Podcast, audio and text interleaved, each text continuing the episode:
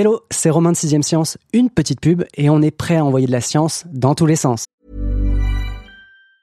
Mom deserves the best, and there's no better place to shop for Mother's Day than Whole Foods Market. They're your destination for unbeatable savings, from premium gifts to show-stopping flowers and irresistible desserts. Start by saving 33% with Prime on all body care and candles. Then get a 15-stem bunch of tulips for just $9.99 each with Prime. Round out Mom's menu with festive rosé, irresistible berry chantilly cake, and more special treats. Come celebrate Mother's Day at Whole Foods Market.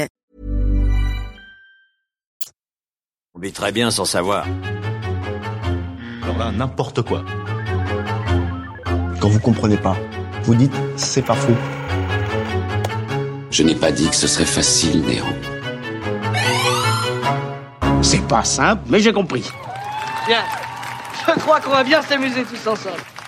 Sixième Science, un podcast 20 minutes et science et avenir.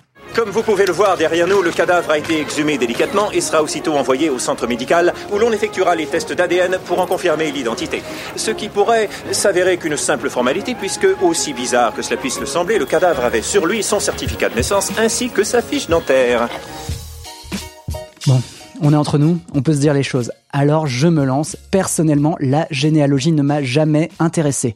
Pour moi, ça a toujours été un truc de senior comme le bridge ou Jean-Pierre Pernaud. Et je dis ça alors que j'adore la belote. Pourtant, quand les tests ADN grand public ont fait leur apparition aux États-Unis, j'ai longtemps hésité à acheter le premier tube venu. Qui ne voudrait pas tout savoir sur les 23 chromosomes qui font que nous sommes qui nous sommes Dans ma tête de geek, frotter un écouvillon contre l'intérieur de ma joue, c'était comme tourner la clé d'une somptueuse machine à remonter le temps, avec deux résultats garantis. Le premier, découvrir les maladies que je serais susceptible de développer en vieillissant, bon, il faut bien le dire, hein, le temps fait son effet. Le second, descendre jusqu'aux racines de mon arbre généalogique. En un mot, lever le voile en même temps sur mes origines et mon héritage génétique. Finalement, je n'ai jamais acheté de test, j'ai gardé mon ADN et mon argent pour moi, et j'ai peut-être bien fait.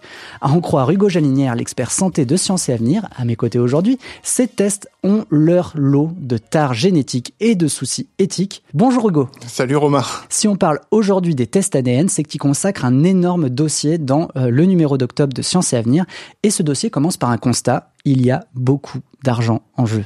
Ah oui, oui, oui. c'est un marché florissant depuis euh, depuis 10, 15 ans avec euh, avec une bonne vingtaine de sociétés qui se sont lancées euh, qui se sont lancées là-dedans et en gros euh, en 2017, c'était de de 4,6 milliards de dollars de, de, de marché et on l'estime qu'il sera à, à, plus de 6 milliards en, en 2022. Et qui sont les acteurs présents aujourd'hui sur ce marché? Je connais 23andMe qui est une boîte qui était connectée à un moment à Google si je dis pas de bêtises. Oui, oui, oui.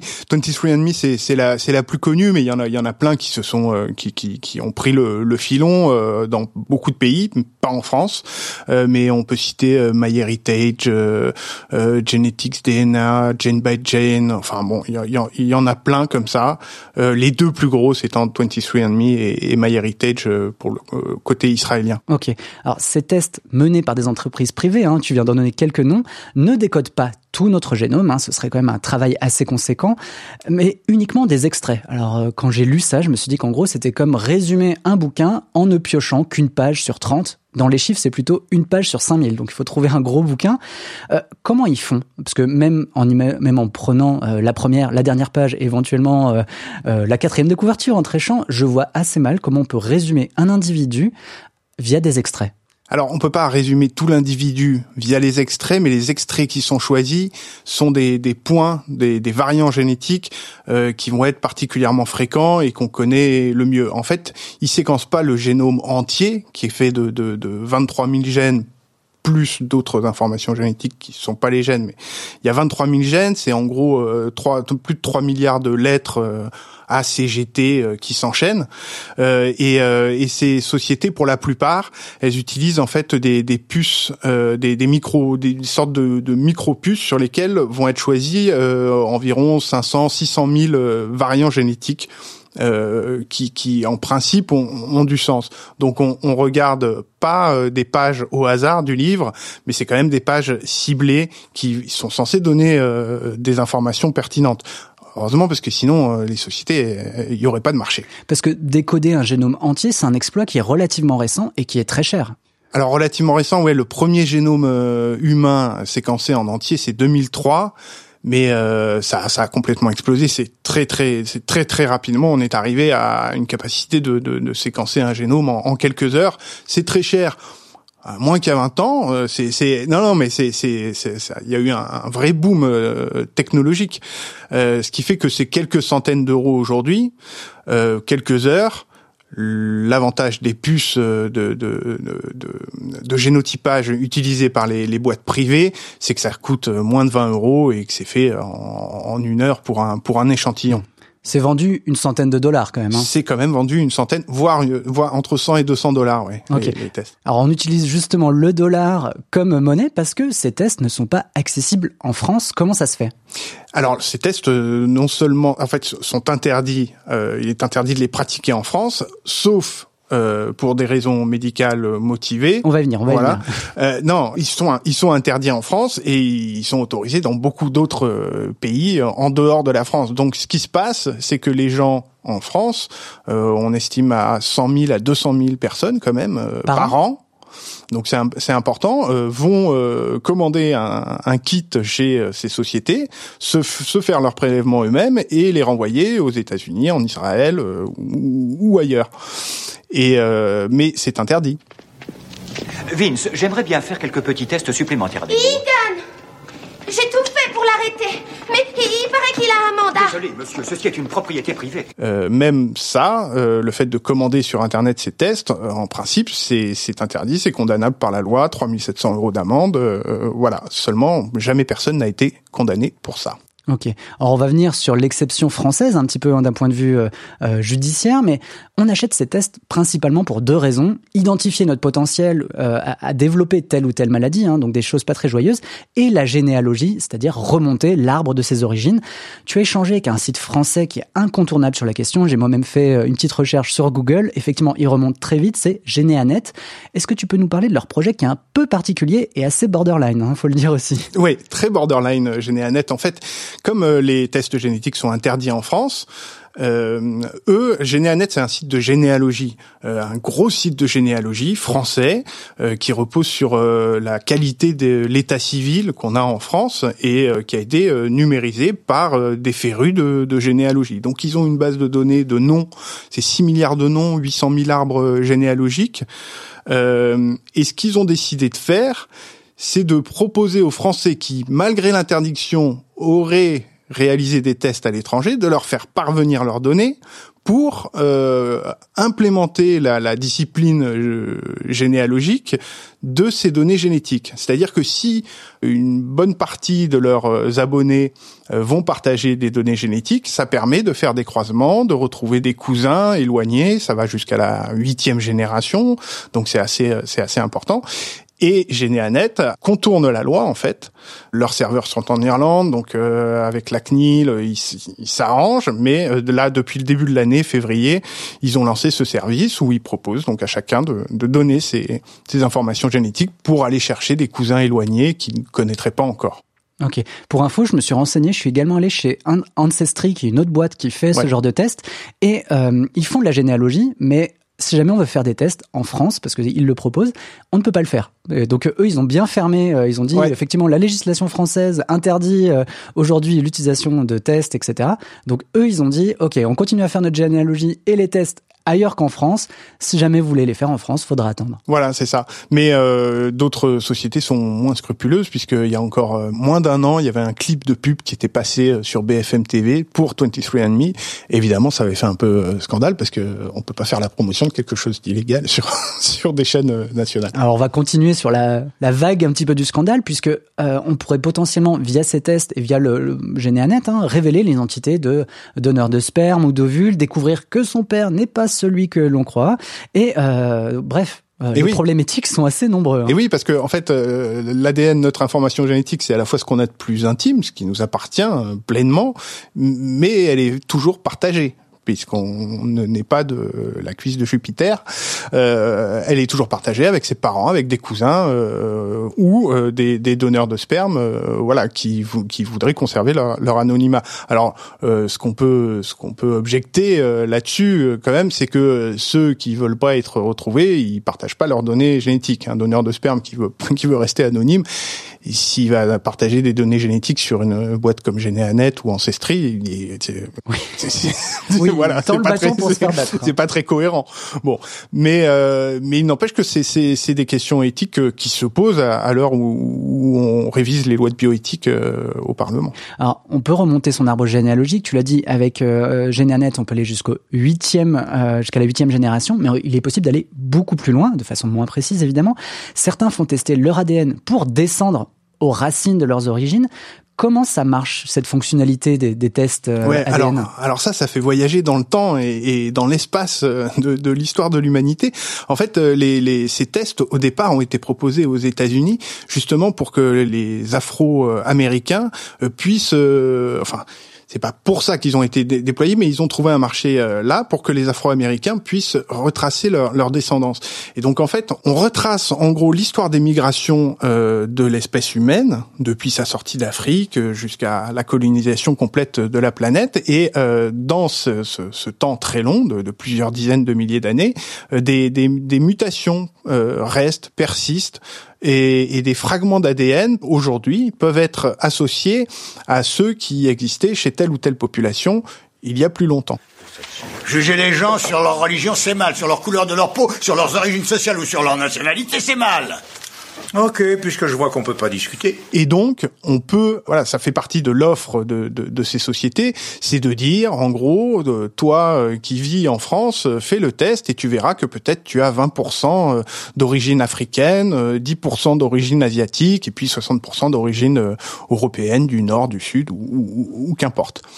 Alors le problème, c'est que ça, c'est très précis quand on reste sur euh, des zones larges euh, des continents. C'est-à-dire si on, te dit euh, tu as 10% d'Africains, bon, tu as 10% d'Africains, on sait l'Afrique c'est grand, hein, on sait pas trop d'où ça vient, mais bon, grosso modo, voilà. C'est l'exemple type du gars raciste, suprémaciste blanc qui va découvrir en faisant le test que il a des origines juives ou, ou autres. Voilà.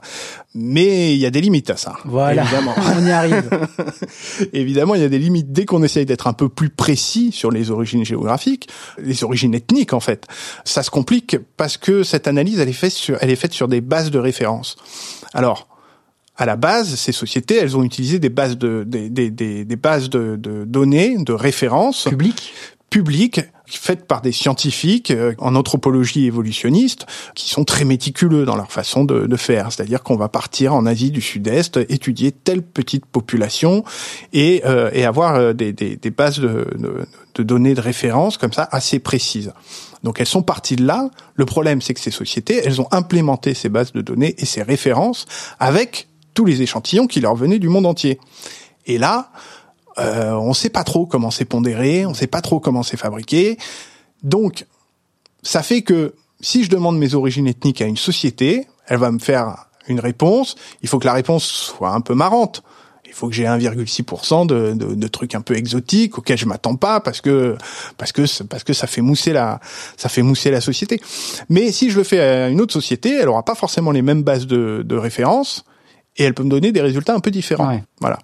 Donc on peut se retrouver avec des résultats même parfois un peu euh, diamétralement opposés d'une d'une entreprise à l'autre ou d'un test à l'autre quoi. Oui, oui, oui. Alors il y a, y a, cet exemple qui m'est donné par euh, par Evelyne Heyer euh, du, du, du Muséum national d'histoire naturelle, qui est assez intéressant, c'est de dire que si on fait, si j'ai des origines sibériennes, que je fais le test chez 23andMe, 23andMe, ils ont quasiment pas d'échantillons de population sibérienne. Mmh. En revanche, c'est une société américaine, ils ont beaucoup d'échantillons de sociétés amérindiennes, les Indiens d'Amérique. Voilà. Et il se trouve qu'il y a 20-25 000 ans, les Indiens d'Amérique sont arrivés de Sibérie pour coloniser euh, l'Amérique qu'on connaît aujourd'hui. Et donc, elle va me dire, ah bah, vous avez des origines amérindiennes. Sauf que pas du tout. J'ai des, j'ai des origines sibériennes, sauf que comme sa population de référence c'est les Amérindiens. Elle me dit, vous êtes Amérindien parce que c'est ce qui ressemble le plus à ce que je suis en fait vraiment plus sibérien.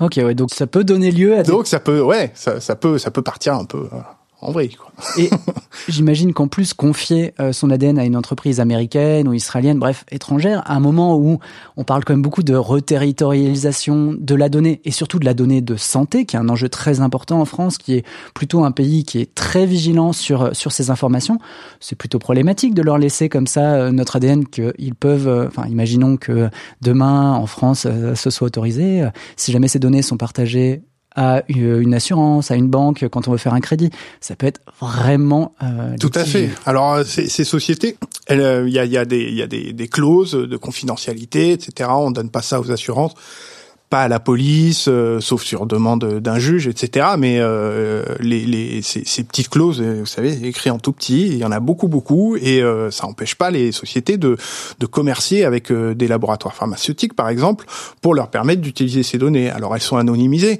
mais elles sont, elles sont, les sociétés se rémunèrent avec avec les données. Ça coûte pas cher de faire le test, 100 dollars, 200 dollars, tu l'as dit. Mais le, le, le bénéfice pour les sociétés, c'est aussi de disposer de vastes échantillons de hmm. données génétiques. C'est le, la MIT Review qui estimait que d'ici 2021, il y aurait euh, ce genre de société disposerait des données génétiques de 100 millions de personnes dans le monde, ce qui est énorme. Euh, c'est plus que la population française. Donc c'est un problème de leur partager. On ne sait pas forcément ce qu'elles en font. Comment elles le protègent. Comment elles le protègent. Et puis, est-ce qu'on peut toujours vraiment bien protéger des données? C'est compliqué. Donc, Bon, c'est pas terrible quand même. Je suis sûr que Marcel serait très curieux d'en connaître l'origine. Nous profiterons des commissions pour les soumettre à une expertise. Il y a un autre problème, c'est celui de l'exactitude de l'information qui est communiquée. Toi, tu l'as dit déjà sur, par exemple, les origines ethniques, mais ça peut être aussi sur les maladies ou notre potentiel à mm. développer euh, du diabète de type 2 ou ce genre de choses. Là, là, on est vraiment sur un sujet qui est très touchy. Oui, et c'est un tout autre problème. Pour l'instant, on parle de choses qui, ce qu'on, ce qu'on, ce qu'on appelle les tests récréatifs, parce que voilà, la généalogie, euh, savoir mes origines, bon, ça va pas changer fondamentalement le cours de ma vie, sauf pour certaines personnes, ça peut arriver. La recherche des origines, ça peut être quelque chose. On l'évoquera. J'ai, un exemple que j'ai besoin que tu évoques après. mais quand ça touche aux maladies, et ces sociétés-là euh, touchent aux maladies, euh, c'est-à-dire que pour 100 dollars, j'ai mes origines ethniques, mais pour 200 dollars, j'ai mes des, prédispositions génétiques à, à une quinzaine de maladies euh, euh, diabète, cancer, risque plus précoce d'Alzheimer, etc.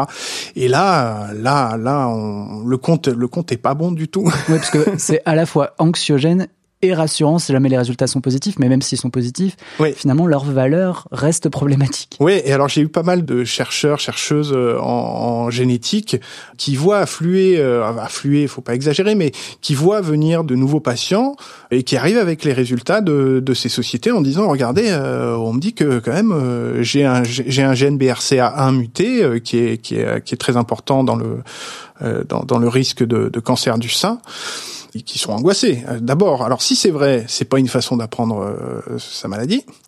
Euh, et si c'est pas vrai, ça implique pour le système de santé de refaire l'analyse pour s'assurer que le résultat est pas mal interprété, euh, qui colle avec un contexte familial, avec avec des habitudes de vie. Donc sur le sur le volet médical, clairement, ces sociétés, il faut pas leur faire confiance. Oui, parce que ce que tu dis dans ton dossier, c'est que la plupart des maladies qui sont évoquées, c'est des maladies multifactorielles. Elles ne sont pas liées à l'expression d'un gène ou même de deux ou trois gènes. Quoi. Tout à fait. celles qu'on a citées, euh, euh, le diabète ou, ou des cancers, euh, sont pas des maladies euh, monogéniques. Elles ne sont pas dues à, la, à, la, à, une mutation sur un seul gène. Il y a plusieurs mutations. Pour le diabète, c'est des centaines. Et puis il y a tout un environnement. Euh, qu'est-ce que je mange euh, Qu'est-ce que je fais comme exercice, euh, en quelle santé je suis, et, puis le contexte familial. Est-ce que cette prédisposition génétique a eu un effet sur mon ascendance et, donc avoir plus d'effet sur moi? Bon, on leur tape dessus depuis tout à l'heure quand même. On n'est on n'est pas très très sympa avec les tests génétiques, mais je voudrais bien qu'on revienne finalement sur les quelques euh, révélations ou découvertes qu'on a pu faire via ces, ces tests finalement récréatifs, hein, tu t'as employé ce mot, mm. mais qui ont quand même permis d'aboutir à des on va dire des petites découvertes qui sont pas anodines quand même, notamment pour euh, la population nord-africaine que tu évoquais tout à l'heure. Oui, oui, oui. Non, mais c'est-à-dire que les données ensuite euh, sont utilisées et peuvent être utilisées en recherche. Euh, c'est ce qui s'est passé cet été avec une, une étude euh, assez intéressante où les données de 23andMe ont été utilisées par des chercheurs américains pour essayer de, de, de retracer les, les, la façon dont a pu se dérouler la traite, la traite négrière, certaines étapes de la traite négrière, quel type de population sont arrivées plutôt dans les Caraïbes, ont été parfois entraînées plus au nord aux États-Unis. voilà, donc ça, ça permet aussi d'éclairer l'histoire de, de l'humanité. Et quand on parle des chercheurs qui font ça, qui font ça très sérieusement, savoir quand, quand, quand Homo sapiens est sorti d'Afrique, comment il s'est répandu, est-ce qu'il y a eu des croisements entre Néandertal et Homo sapiens, ce qui est le cas. Voilà, ce sont des choses qui, qui sont vraiment pertinentes et, très intéressantes, faut bien le dire. Mais euh, sur les maladies, ça va pas. Alors justement là on va attaquer le sujet des études médicales. Donc là on est vraiment sur euh, de l'étude beaucoup plus pointue. On quitte le monde du récréatif. Leur niveau de précision du coup ne doit pas avoir grand chose à voir. Mais dans quel cadre est-ce que moi euh, patient lambda je peux demander un diagnostic euh, de mon ADN Alors généralement euh, c'est euh, un, un, cadre, c'est un historique familial. Si euh, un parent a la maladie de Huntington, une maladie neurodégénérative très grave due à un gène muté, une mutation sur sur le gène HTT. Là, je je, je peux demander, euh, je, et d'ailleurs il me sera proposé un, test génétique pour voir si euh, j'ai j'ai j'ai cette mutation, j'ai hérité cette mutation. Dans le cancer aussi, euh, si j'ai un historique familial euh, de, de cancer dans ma famille, on peut aller en consultation génétique et demander demander un test. Et là, évidemment, c'est un, c'est un, cadre médical, diagnostique, euh, qui, qui prend donc en compte euh, la génétique, mais pas que tout ce que j'ai cité euh, avant, par ailleurs, l'environnement, et puis parfois même plus technique. Oui, mais là encore, le point faible finalement de ces, de ces tests, c'est que euh, ils sont intéressants surtout sur des maladies monogéniques. Oui, les, les maladies monogéniques, euh, bon, on les, on les, on les repère. Il n'y a, pas besoin d'autre chose que de, de, de l'analyse génétique pour euh, pour savoir quelles, quelles sont là ou quelles se développeront euh, dans le futur. Mais c'est très rare finalement par rapport à toutes les par rapport à toutes les, les maladies qu'on peut connaître. La plupart des maladies sont multifactorielles, à la fois concernent plusieurs gènes et euh, et tout ce qui est environnemental. Et du point de vue du personnel médical, s'intéresser comme ça à l'ADN des patients, c'est quelque chose sur lequel ils ont envie qu'il y ait un déblocage, on va dire français, pour que ces données soient plus facilement accessibles, qu'on puisse réaliser des tests plus facilement? Oui, c'est très clair. La, situation, elle, arrange personne en France. Alors, on, avance un peu lentement euh, chez nous, mais euh, peut-être plus sûrement. Mais la situation n'arrange personne parce que les tests sont très restrictifs. Les données qui sont recueillies au cours des tests ne peuvent être qu'utilisées que à une seule fin, c'est-à-dire qu'un projet de recherche, il doit dire voilà ce que je cherche dans le génome, euh, dans les génomes que je vais utiliser pour ma recherche. Et si jamais il trouve des choses dans ce génome qui peuvent être pertinentes pour la personne chez chez qui il a été récupéré, euh, on n'a pas le droit de, de, lui dire. de le dire. Donc c'est quand même un, un, problème éthique qui est terrible pour des spécialistes en, en génétique. Mes enfants, on a perdu la moitié de notre arbre généalogique. Là, on est au sommet du gouffre. Alors, euh, il, on envisage toutes sortes de solutions pour essayer de, de, de, faire entrer un peu plus cette, cette génétique euh, en France et éviter que les gens euh, dilapident leurs données euh, ailleurs. Il y a le plan France médecine génomique qui, est, qui est très important, qui est quelque chose qui a été lancé il y a il y a deux trois ans et, et qui vise à, à développer des, des projets euh, médicaux, pas seulement de recherche, mais vraiment avoir une application euh, pour pour pour des malades en France. Et puis euh, voilà, j'interroge ce, ce, chercheur généticien euh, Guillaume Vogt qui lui euh, est très agacé par la situation et qui propose voilà de dire mais les génomes conséquences chez des personnes pour des raisons médicales, euh, voilà, il faudrait qu'on puisse les utiliser pour d'autres choses mmh. si on le souhaite et si évidemment on a l'accord de la personne dont le génome a été séquencé. Les agréger, les anonymiser, c'est ça. On anonymise et puis on a on a des données génétiques qu'on peut interroger en fonction de, de ce qu'on veut ce qu'on veut y trouver. ça peut être tout un tas de trucs, des traits physiques, euh, les lobes d'oreilles, les bon, il y a des trucs qui sont peu intéressants sur le plan médical comme ça, mais euh, qui font découvrir et puis qui expliqueraient comment est-ce que ça fonctionne un, un génome et qu'est-ce que ça permet de dire sur l'individu. Mais alors ce blocage finalement assez politique, il vient d'où au départ? Est-ce que potentiellement il pourrait sauter dans les années à venir dans le cadre d'une nouvelle loi ou de nouvelles réflexions? Sauter, je sais pas s'il va sauter, mais il va évoluer. En tout cas, il est en train d'évoluer. Là, la, la, la, révision de loi bioéthique s'est posé, euh, posé beaucoup la question. Ce dont je parlais, les découvertes incidentes, qui consistent à découvrir quelque chose euh, qu'on ne cherchait pas, et, et, où on n'a pas le droit de le dire à, à la personne. Euh, en principe, ça, c'est en train d'évoluer. On doit pouvoir permettre, si on a un, un risque majeur d'une maladie grave qu'on découvre dans un génome, il faut pouvoir le dire à, la personne. Pas comme ça, pas par téléphone, mais avoir des consultations génétiques qui permettent d'aborder ça. Donc ça va évoluer. Euh, la question, c'est est-ce qu'on n'évolue pas trop lentement Par rapport à la concurrence. Par rapport à la concurrence. Et si on autorise tout euh, là, si d'un coup on dit ah bah si finalement les tests génétiques sont autorisés, ce qui va se passer, c'est que ceux qui ont acquis de l'expérience là-dedans à l'étranger, les grandes sociétés, vont dire ah bah c'est super, le marché français est ouvert, on arrive et puis on s'impose. Et du coup, les données de santé, les données génétiques de santé des Français euh, risquent d'échapper à un système de soins qui fait malgré tout euh, notre Bien, qui fait notre particularité française, notre particularité et dont on peut encore se réjouir. Obélix, tu vas me déraciner cet arbre immédiatement. Ah non. Il y a un dernier je vais pas dire souci, mais il y a peut-être un dernier défi. C'est un défi finalement euh, technologique où euh, l'avenir de ces tests euh, génétiques, c'est peut-être euh, l'épigénétique, c'est-à-dire les petites étiquettes qui sont sur nos gènes et qui vont faire que il est activé ou il n'est pas activé. c'est une porte que tu entrouvres à la fin de ton dossier, mais t'en dis pas beaucoup parce que justement peut-être que la technique est pas encore au point. Enfin, qu'est-ce qui fait qu'on c'est très neuf encore ça. Hmm. Alors c'est Hervé Rattel qui a fait le dossier avec moi qui, euh, qui, qui parle de ça. En effet, les marques épigénétiques, il faut voir ça comme des petites étiquettes qui sont collées sur les gènes et qui dépendent de, de, de l'environnement, de notre façon de vivre, voire euh, de la façon de vivre de nos parents ou de nos grands-parents. Et en fait, ces étiquettes, elles régulent l'activité des gènes. Un gène, ok, on a un gène très bien, mais il va s'exprimer plus ou moins.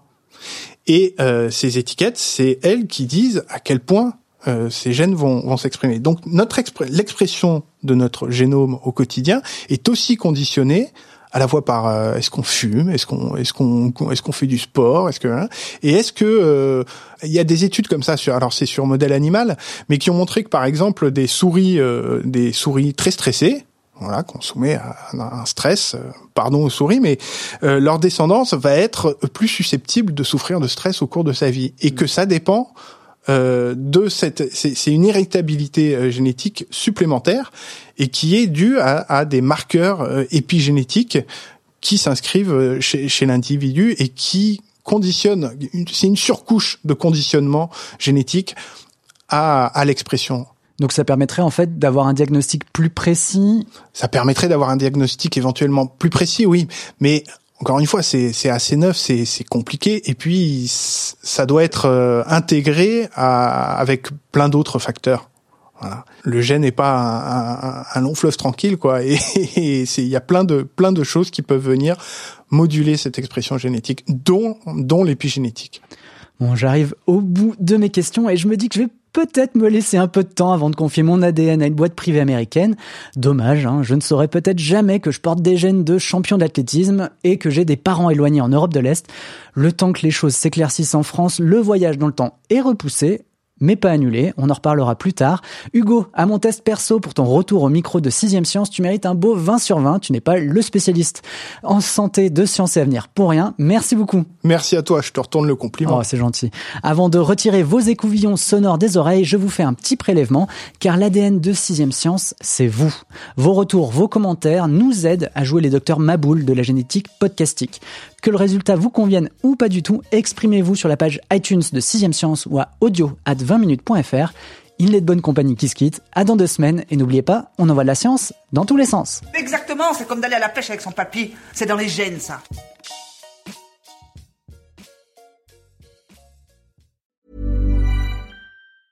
Planning for your next trip? Elevate your travel style with Quince. Quince has all the jet setting essentials you'll want for your next getaway, like European linen. Premium luggage options, buttery soft Italian leather bags, and so much more. And is all priced at 50 to 80% less than similar brands. Plus, Quince only works with factories that use safe and ethical manufacturing practices. Pack your bags with high-quality essentials you'll be wearing for vacations to come with Quince. Go to quince.com slash pack for free shipping and 365-day returns.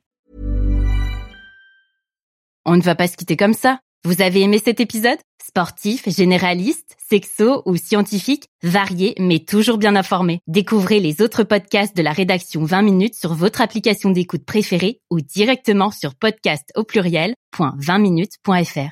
Et merci de nous avoir écoutés.